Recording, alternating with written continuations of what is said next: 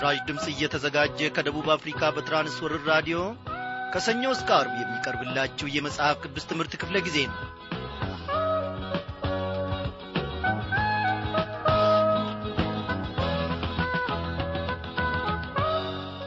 አቻና ኩያ የማይገኝለት አምላካችን ባይታደገን ባይጠብቀን ኖሮ እኔና እናንተ ወገኖቼ በዚህች ምሽት በራዲዮናችን ዙሪያ ባልተሰባሰብን ነበረ። በእውነት እግዚአብሔር በምሕረቱ ባለጠጋ ስለሆነ ከብዙ መከራ ከብዙ ነገር ታደገን።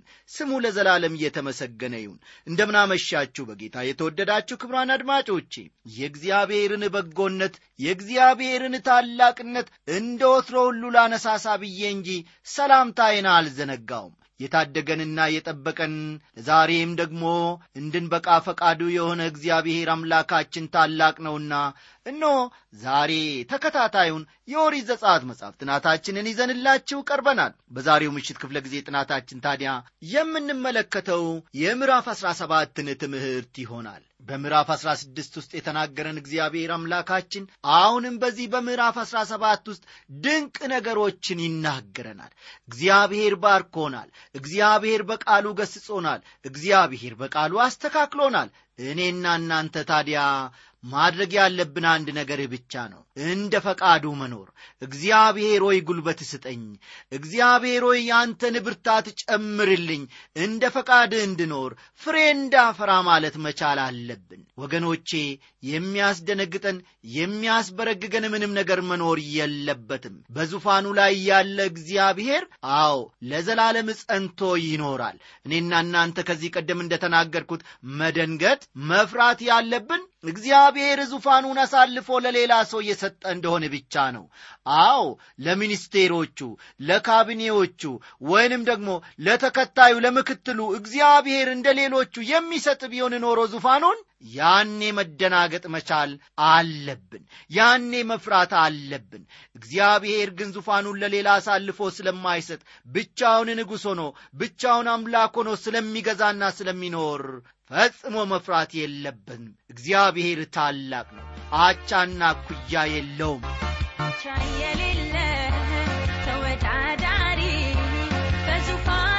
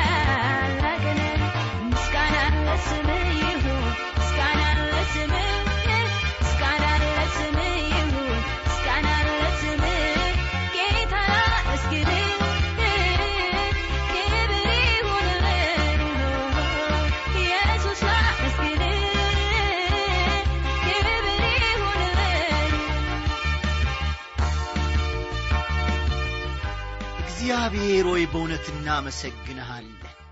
በቃ እናመሰግንሃለን። እግዚአብሔር ሆይ የቱን ተናግረን የቱን ጠቅሰን እንችላለን? በግራና በቀኝ ከፊትም ከኋላም ሁሌ ተጠነቀክልን ዛሬም ተጠነቀክልን ነገም ትጠነቀቅልናለ አንተ እግዚአብሔር ነህና።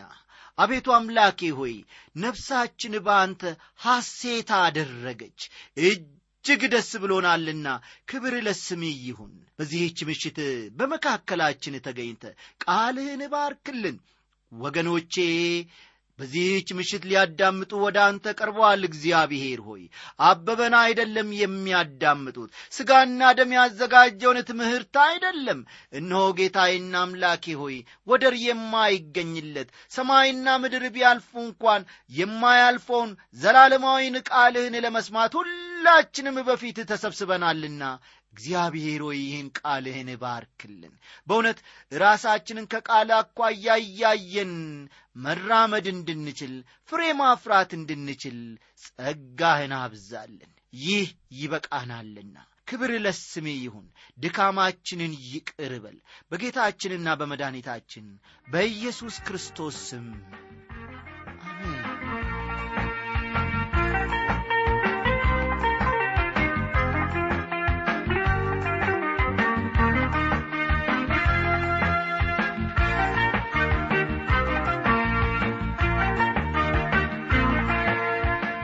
ውድ አድማጮቼ ቀደም ብዬ እንደ ተናገርኩት የምዕራፍ አሥራ ስድስትን ትምህርት ጨርሰን ዛሬ የምንመለከተው የምዕራፍ አሥራ ሰባትን ትምህርት ይሆናል። እስቲ መጽሐፍ ቅዱሶቻችሁ እንደ ወትሮ ሁሉ ገለጥ ገለጥ አድርጉና ኦሪት ዘጸአት ምዕራፍ አሥራ ሰባትን ተመልከቱ።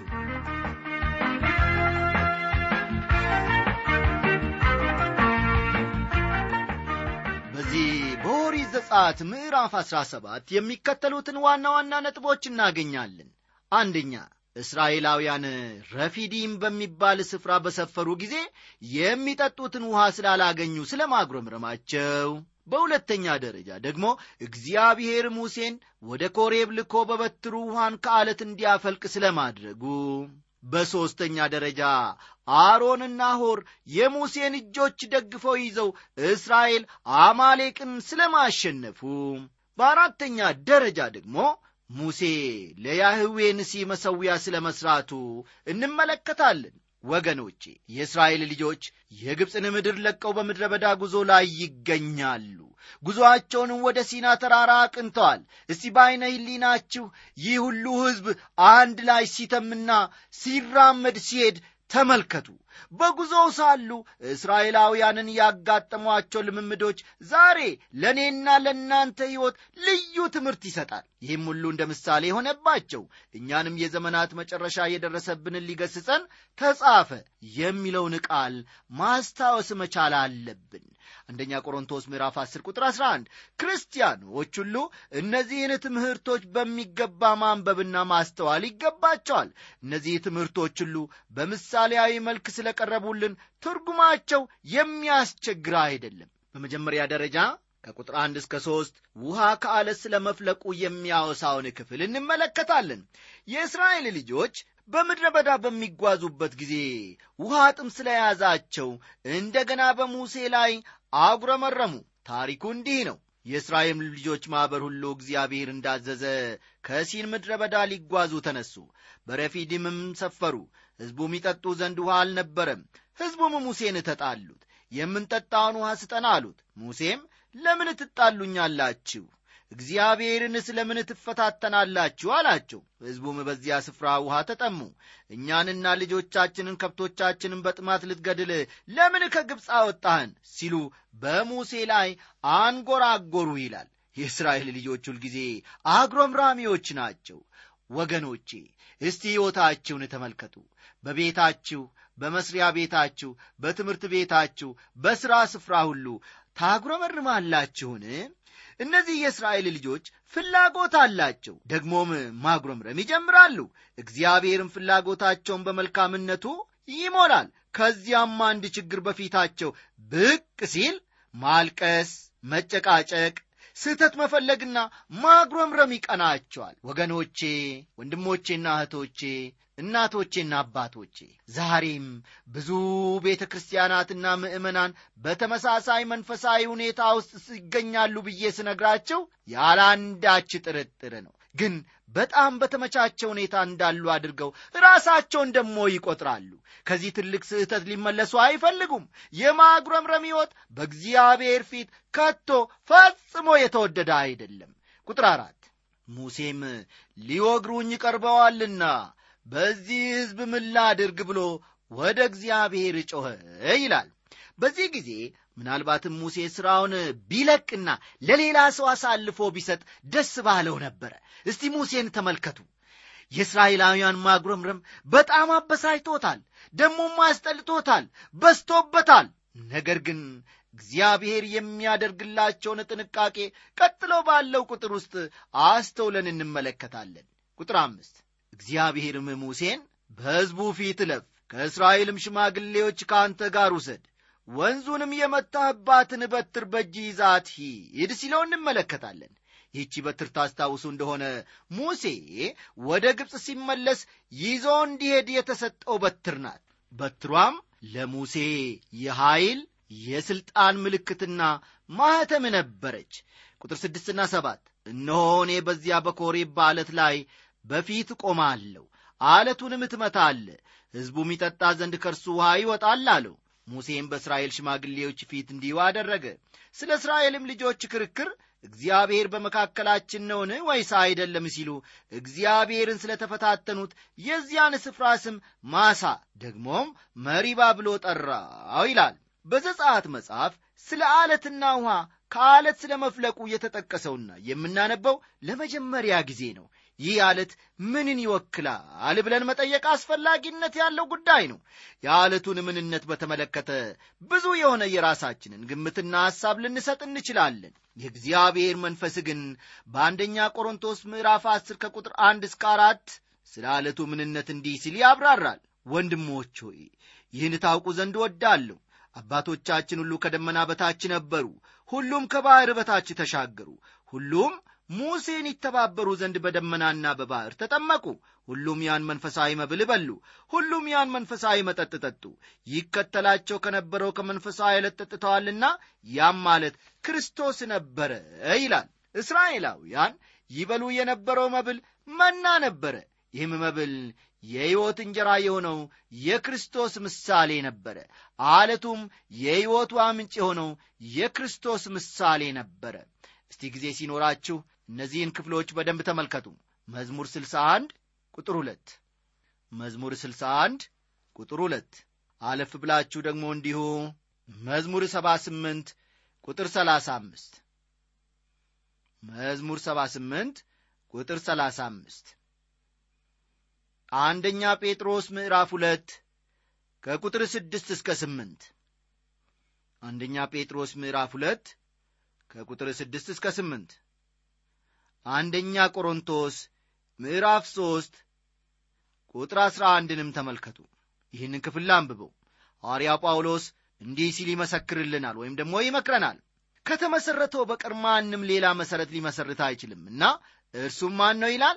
ኢየሱስ ክርስቶስ ነው ይላል። በአንድ ተወዳጅ በሆነው ዝማሬ ውስጥ እንደተጠቀሰው ኢየሱስ ክርስቶስ በደረቅና በሚያደክም ምድረ በዳ ውሃ የሚሰጥ አለት መሆኑ ተጽፎ ይገኛል። ከላይ በሚመለከቱት ወይም በተጠቀሱት ጥቅሶች ውስጥ ጌታ ኢየሱስ ክርስቶስ ቤተ ክርስቲያን የተመሠረተችበትና ደግሞም ቅዱሳን የሚያርፉበት መሠረት ነው። እርሱ የሕይወት ውሃ የምናገኝበት አለት ነው። ከዚህ አለት ሌላ የሕይወት ውሃ የሚገኝበት ቦታ የለም። በአንድ ነገር ሐሰተኛ መሆን አልፈልግም። ማንም ሰው ከአለት የተፈጥሮን ውሃ ሊያገኝ ከቶ አይችልም። ዛሬ ከአለት ውሃ እንደሚገኝ ማሰብ ከቅጠል ደም እንደሚገኝ ወይም ከእንጨት የብርቱካን ጭማቂ እንደሚገኝ ከማሰብ ጋር ሊመሳሰል ይችላል። በአለት የሚያስደንቀን ነገር ቢኖር የነጠረ ጥንካሬውና ዘለቄታ ያለው መሆኑ ነው። ስለዚህ ከአለት የምንማረው ብዙ ጠቃሚ ትምህርቶች አሉ። በመሠረቱ አለትን ልትዳስሰው ትችላለህ ወገኔ ሆይ ግን ልትጠጣው አትችልም ጌታ ኢየሱስ ክርስቶስ ከመሞቱ በፊት ያስተማራቸው ትምህርቶችና ያስቀመጣቸው መመሪያዎች በራሳቸው ላይ አድኑ ይችላሉ። እነዚያን መመሪያዎች ከሕይወትህ ጋር ብታዋህድ ለሕይወትህ ብዙ ጥቅም ሊሰጡ ይችላሉ።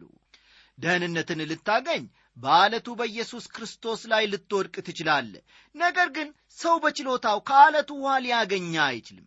አለቱ በተመታ ጊዜ ግን ሕይወት የሚሰጥ ውሃ ተገኘ። ኢየሱስ በመስቀል ላይ ተሰቀለ። ሊያድንህ የሚችለው የአንተን ኀጢአት በመሸከም አንተን ተክቶ በተሰቀለው በኢየሱስ ክርስቶስ ስታምን ብቻ ነው። እስካሁን ስለ አለት የተናገርነው ነገር ይሄ ነው። ኢየሱስ ሳይሞት በፊት ሕያው አለት ነበረ። ሕይወት የሚሰጥ አለት መሆኑ ትርጉም ያገኘው በመስቀል ላይ ሲሰቀል ነው። የተመታው አለት የኢየሱስ ክርስቶስ ሞት ምሳሌ ነው ሌላ ጊዜ ደግሞ የእስራኤል ልጆች ውሃ በማጣት እንደገና እንዳጉረመረሙ በዘልቁ መጽሐፍ ውስጥ ተጽፎ እናገኛለን። መጀመሪያ ውሃ አጥተው ተጠምተው ባጉረመረሙ ጊዜ እግዚአብሔር ሙሴን አለቱን እንዲመታ ሲነግረው ሙሴም አለቱን ሲመታ ውሃ ወጣ። በዘልቁ ውስጥ ግን እግዚአብሔር ለሙሴ የተለየ መመሪያዎችን ሲሰጠው እንመለከታለን። እግዚአብሔር ሙሴን እንዲህ ብሎ ተናገረው በትርህን ውሰድ። አንተና ወንድም አሮን ማኅበሩን ሰብስቡ ድንጋዩንም ውሃን እንዲሰጥ እነርሱ ሲያዩ ተናገሩት ከድንጋዩም ውሃ ታወጣላቸዋለ እንዲሁም ማኅበሩን ከብቶቻቸውንም ታጠጣቸዋለ ይላል። ይህንም በተመለከተ ኦሪት ዘህልቁ ምዕራፍ 20 ቁጥር ስምንትን መመልከት ይቻላል።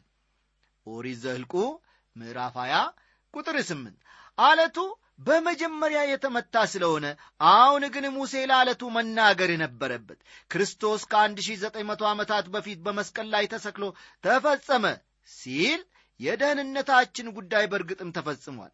ኢየሱስ እንደገና መሰቀል የለበትም። እርሱ በመስቀል ላይ በሠራው ሥራ እግዚአብሔር በፍጹም ረክቷል። ወዳጄ ሆይ አንድ ጥያቄ ልጠይቅ አንተስ ክርስቶስ ስለ አንተ ብሎ በመስቀል ላይ በሠራው ሥራ ረክተሃልን? እርሱ ሊያድንህ ስለ ሞተ እግዚአብሔር የሚጠይቅህ ነገር ቢኖር በልጁ አምነ እንድትድን ብቻ ነው። ዛሬም ከዓለቱ ከኢየሱስ ክርስቶስ መንፈሳዊ በረከት ይመጣል። የደረቁ ከንፈሮቻችንን ሊያረጥብ የበረከት ውሃ ከእርሱ ዘንድ ይወጣል። ኤፌሶን ምዕራፍ አንድ ቁጥር ሦስት ኤፌሶን ምዕራፍ አንድ ቁጥር ሦስት እንዲህ ይላል በክርስቶስ በሰማያዊ ስፍራ በመንፈሳዊ በረከት ሁሉ የባረከን የጌታችን የኢየሱስ ክርስቶስ አምላክና አባት ምን ይሁን ይላል? ይባረክ ይላል። አለቱ አንድ ጊዜ ስለተመታ ከዚያ በመቀጠል ጥምን የሚያረካ ውሃ በማያቋርጥ ሁኔታ ይፈልቃል። ምንጩ ሞልቶ ይፈሳል ሙላቱን ይቺ ዓለም ልትይዘው አትችልም። ይህ ሆኖ ሳለ ብዙ ሰዎች ነፍሳቸው ተጠምታ ምላሳቸውም ከትናጋቸው ጋር ተጣብቃ ትገኛለች። በሚሊዮን የሚቆጠሩ ሰዎች መንፈሳዊውን መጠጥ ስላላገኙ በመሞት ላይ ይገኛሉ።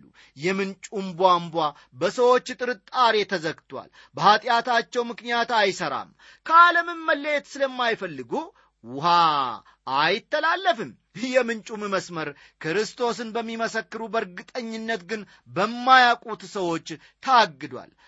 በጌታ የተወደዳችሁ ወገኖቼ ሆይ የሰዎችን ሁኔታ አንዳንድ ጊዜ በማይበት ሰዓት በጣም እረበሻለሁ አዝናለሁም። ዓለም በጥም ተመታለች። ወዳጄ ሆይ በተለየ ሁኔታ በግልህ ጠይቀሃለሁ የሕይወት ውሃ ልትጠጣ ወደዚያ ወደ ተመታ ዋለት ቀርበሃልን እግዚአብሔር እንዲህ ይልሃል ከዚህ ውሃ ብትጠጣ ለዘላለም አትጠማም። አዎ ከቶ አትጠማም።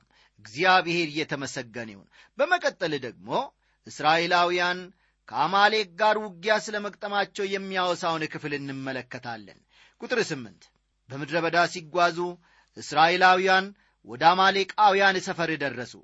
በመጽሐፍ ቅዱሳችን ውስጥ አማሌቅ ሥጋን እንደሚወክል አያለው ከዚህ የእስራኤላውያን ልምምድ ደግሞ የምንማረው ሌላ ትምህርት አለ።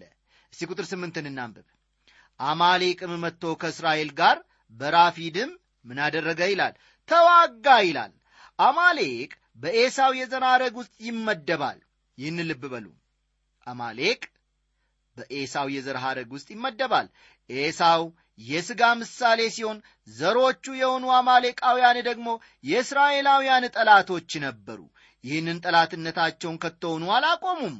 ከዚህ የተነሳ እስራኤላውያን ለመጀመሪያ ጊዜ በጦርነት ውስጥ ሲገቡ እንመለከታለን። ኦሪት ዘጸአት ምዕራፍ 17 ከቁጥር 9 እስከ 10 ያለውን መመልከት ትችላላችሁ። ሙሴም ኢያሱን ጉልማሶችን ምረጥልን ወጥተህም ከአማሌቅ ጋር ተዋጋ እኔ ነገ የእግዚአብሔርን በትር በእጄ ይዤ በኮረብታው ራስ ላይ ቆማለሁ አለው ኢያሱም ሙሴ እንዳለው አደረገ ከአማሌቅም ጋር ተዋጋ። ሙሴና አሮንም ሆርም ወደ ኮረብታው ራስ ወጡ ይላል። አስቀድሞ እንደ ተናገርኩት የአማሌቃውያን አባት የሆነው ኤሳው ሥጋን ይወክላል። እስራኤላውያን አማሌቅን በራሳቸው ጉልበት ማሸነፍ እንዳልቻሉ ሁሉ እኔና እናንተ በራሳችን ጉልበት ሥጋን ማሸነፍ ከቶ አንችልም። ሥጋ መንፈስን ይዋጋል መንፈስም ሥጋን ይዋጋል። ሐዋርያው ጳውሎስ በገላትያ ምዕራፍ አምስት ቁጥር አሥራ ሰባት እንዲህ ሲል ያብራራዋል። ሥጋ በመንፈስ ላይ መንፈስም በሥጋ ላይ ይመኛልና እነዚህም እርስ በርሳቸው ይቀዋወማሉ። ስለዚህም የምትወዱትን ልታደርጉ አትችሉም ይላል። እስራኤልና አማሌቅ በምድረ በዳ ያደረጉት ውጊያ ይህንን በሥጋና በመንፈስ መካከል ያለውን ጦርነት ያሳየናል። ቁጥር 11ና 12 ደሞ እናንብብ። እንዲህም ሆነ። ሙሴ እጁን ባነሳ ጊዜ እስራኤል ድል ያደርግ ነበረ። እጁንም ባወረደ ጊዜ አማሌቅ ድል ያደርግ ነበረ። የሙሴ እጆች ግን ከብደው ነበር። ድንጋይም ወሰዱ በበታቹም አኖሩ እርሱም ተቀመጠበት። አሮንና ሆርም አንዱ በዚህ አንዱ በዚያ ሆነው እጆቹን ይደግፉ ነበር። ፀሐይም እስክትገባ ድረስ እጆቹ ጠነከሩ ይላል። ጠለቅ ብለን ነገሩን ስንመረምር ጦርነቱ የሚካሄደው በተራራ ጫፍ ላይ ነበረ። ጦርነቱ ደግሞ የሚካሄደው በጸሎት ነበረ። እስራኤላውያን በዚህ ጦርነት ድል ያገኙት በችሎታቸው አልነበረም እነርሱ ማለትም እስራኤላውያን ልምድ ያላቸው ወታደሮች ወይም በጦርነት ስልት ግንዛቤ ያገኙ ሰዎችም አይደሉም ይህ ውጊያ የተካሄደውና ድል የተገኘው በሙሴ ጸሎት ነበረ። የሙሴ እጆች በሚዝሉበት ጊዜ ወይም የሙሴ እጆች በሚደክሙበት ጊዜ እስራኤላውያን ይሸነፉ ነበረ። በዚህ ቦታ እኛ ክርስቲያኖች ማሰብ ያለብን ጠቃሚ ነገር ቢኖር በሥጋ ኃይል ላይ ድልን የሚሰጠን መንፈስ ቅዱስ መሆኑን ነው ክርስቲያን እንደ መንፈስ ፈቃድ በሚመላለስበት ጊዜ ድልን ያገኛል። እኔና እናንተ ያለ መንፈስ ቅዱስ ፈቃድ የምንመላለስ ከሆነ አማሌቅ ወይም ሥጋ በቀላሉ ያሸንፈናል። የሙሴ እጆች ተደግፈው በሚበረቱበት ጊዜ እስራኤላውያን ያሸንፉ ነበረ ጠላቶቻቸውን። እኔና እናንተ በራሳችን ችሎታ ሥጋን በፍጹም ልናሸንፍ አንችልም። መንፈስ ቅዱስ ብቻ ነው ድልን ሊሰጠን የሚችለው ቁጥር 13 ና 14 ኢያሱም አማሌቅንና ሕዝቡን በሴፍ ስለታሸነፈ እግዚአብሔርም ሙሴን የአማሌቅን ዝክር ከሰማይ በታች ጨርሼ ደመስሳለሁና ይህን ለመታሰቢያ በመጽሐፍ ጻፈው ይላል። አሁን እስቲ ትንሽ ቆም ብለን ኢያሱ ስለሚባለው ሰው እናስብ። ኢያሱ ሙሴን ሊተካ ያለ ሰው ነው። ልብ በሉ። ኢያሱ ሙሴን ሊተካ ያለ ሰው ነው። አሁንም ይህንን ታላቅ ኃላፊነት ሊረከብ በዝግጅት ላይ ነው ያለው። ኢያሱ ተራ ሰው ነው። ነገር ግን እግዚአብሔር ፊት ለፊቱ ለሚጠብቀው ሥራ እያዘጋጀው ነው ያለው። እግዚአብሔር አማሌቅን እንደሚያጠፋ ኢያሱ እየሰማ ለሙሴ ይነግረዋል። ይህም ለኢያሱ ትልቅ ልምምድና ትምህርት ነው። እስቲ ወደ ቀደመው ሐሳባችን እንመለስ እግዚአብሔር ከአማሌቅ ወይም ከሥጋ ጋር ጉዳይ የለውም። ለዚህም ጻዲቅ ለሆነው ሐሳቡ እግዚአብሔርን እጅግ አድርገን እናመሰግናለን። እግዚአብሔር ቤተ ክርስቲያንን ወደ ሰማይ በሚወስድበት ጊዜ ሁኔታዎችን ሁሉ ይለውጣል። ሥጋና የሥጋ ዘር በፍጹም ስፍራ አይኖሩም። አንደኛ ቆሮንቶስ ምዕራፍ 15 ቁጥር 52 እንዲህ ሲል ያረጋግጣል ነገር ግን የኋለኛው መለከት ሲነፋ ሁላችን በድንገት በቅጽበት ዐይን እንለወጣለን። መለከት ይነፋልና ሙታንም የማይበሰብሱ ሆነው ይነሳሉ። እኛም እንለወጣለን ይላል እግዚአብሔር ቤተ ክርስቲያንን ሳይለውጥ አሁን ባለችበት ሁኔታ ወደ ሰማይ የሚወስድ ቢሆን ኖሮ ሰማይ እንደዚህ አሮጌ ምድር ሆኖ በቀረ ነበረ ምክንያቱም በአሮጌው ባሕርያችን ሰማይ እንደ ምድር ሆኖ ይቀራልና። እኔን ራሴን ለብዙ ዓመታት አሮጌው ባሕርዬ እያስቸገረኝ እኔም እየጎሰምኩኝ ኖሬ አለሁ አሁንም ከአሮጌው ባሕሪ ነፃ ለመውጣት እፈልጋለሁ። ይህንን ለማድረግ ብዙ ሞክሬ አለሁ ነገር ግን ወገኖቼ ደግሞ ደጋግሞ የአሮጌ ባሕሪ ብቅ እያለ ያስቸግራል። አንድ ቀን ከዚህ አሮጌው ሥጋ ሊገላግለኝ ቃል ስለ ገባልኝ እግዚአብሔርን እጅግ አድርጌ አመሰግናለሁ። የክርስቶስ የሆኑቱ አንድ ቀን ይለወጣሉ ለሰማያዊ መንግሥትም የበቁ ይሆናሉ። የአማሌቅ ዝክር ከሰማይ በታች ጨርሶ ይደመሰሳል። ሙሴም መሠዊያ ሠራ ስሙንም ንሲ ብሎ ጠራው እርሱም እጁን በእግዚአብሔር ዙፋን ላይ ስለ ጫነ። የእግዚአብሔር ሰልፍ በአማሌቅ ላይ ለልጅ ልጅ ይሁን አለ ይላል። ቁጥር 15 ና 16 አሁን ባነበብነው ክፍል ሦስት ጠቃሚ ነጥቦችን እናስተውላለን። የመጀመሪያው እግዚአብሔር ከአማሌቅ ጋር ምንም አይነት መስማማት እንደሌለው። እግዚአብሔር ከአማሌቅ ጋር ምንም አይነት መስማማት እንደሌለው። ይህም ማለት በሌላ አነጋገር እግዚአብሔር ከአሮጌው ባሕርያችን ጋር አይስማማም። በሁለተኛ ደረጃ ደግሞ ከዚህ አሮጌው ባሕሪ ጋር ምንም አይነት ድርድር እግዚአብሔር አያደርግም። ከአሮጌው ባሕሪ ጋር እግዚአብሔር ምንም አይነት ድርድር አያደርግም። ጌታ ከአማሌቅ ጋር ከትውልድ እስከ ትውልድ ሁልጊዜ ይዋጋል። በሦስተኛ ደረጃ ጠቃሚ ነጥብ አድርገን የምንመለከተው በዚህ ሰውነት በዚህ ምድር ላይ እስካለን ድረስ ከአሮጌው ባሕሪ ጋር የማያቋርጥ ውጊያ እናደርጋለን ወይም ማድረጋችን ነው። አንድ ማስተዋል ያለብን እውነት ቢኖር ወገኖቼ በአሮጌው ባሕሪ ላይ ድልን የሚሰጠን የእግዚአብሔር መንፈስ ብቻ መሆኑን ነው። የእግዚአብሔር ስም ለዘላለም የተባረከ ይሁን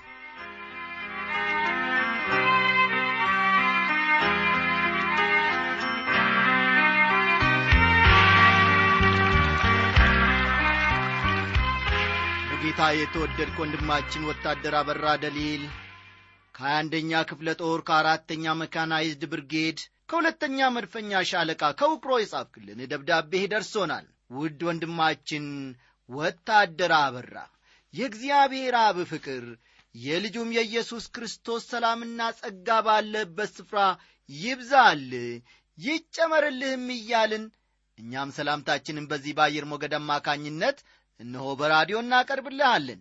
ይህ የመጀመሪያ ደብዳቤ መሆኑን ከአንተ ጽሑፍ ስንረዳ እጅግም ደስ አልን ባለህበት ስፍራ ደግሞ የአገርን ግዳጅ ለመወጣት ተሰልፈ እግዚአብሔር ደግሞ በቃሉ አማካኝነት አንተንም ሌሎችንም ወገኖች በማጽናናት ላይ መሆኑን ስንረዳ እጅግ ደስ አልን እግዚአብሔር ለዘላለም እየተመሰገነ ይሁን።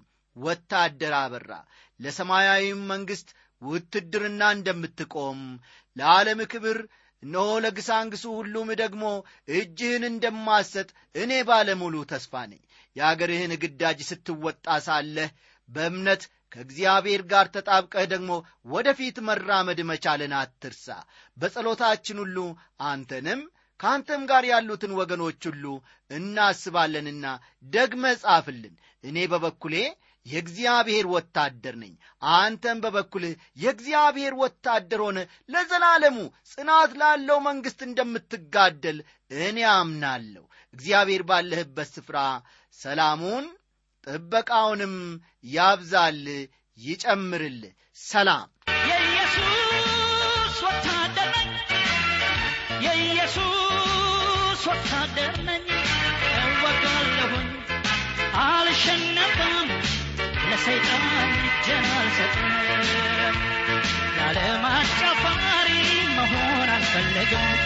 የከረፋ ኑሮ መኖር አልመኝም ኃጢአት ማራገፊያ ወደብ አልሆንም ያለፈው ይበቃል አትነግድብኝም በሰይጣን ሽንገላ አልጠመዘዝም ከሚወደኝ ጌታ ልቤን አላርቅም ነቅቼብሃለሁ አልሞኝልህም ኢየሱስ ጌታ ነው ማለቴን አልተውም።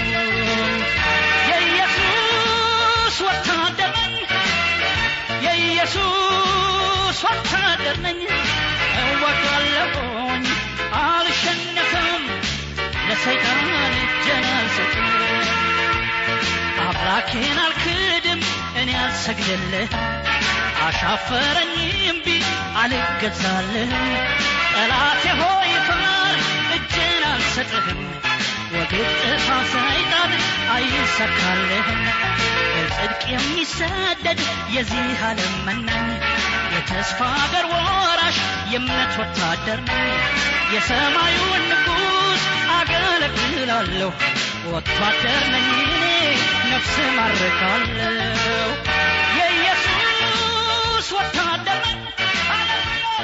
Jesús, su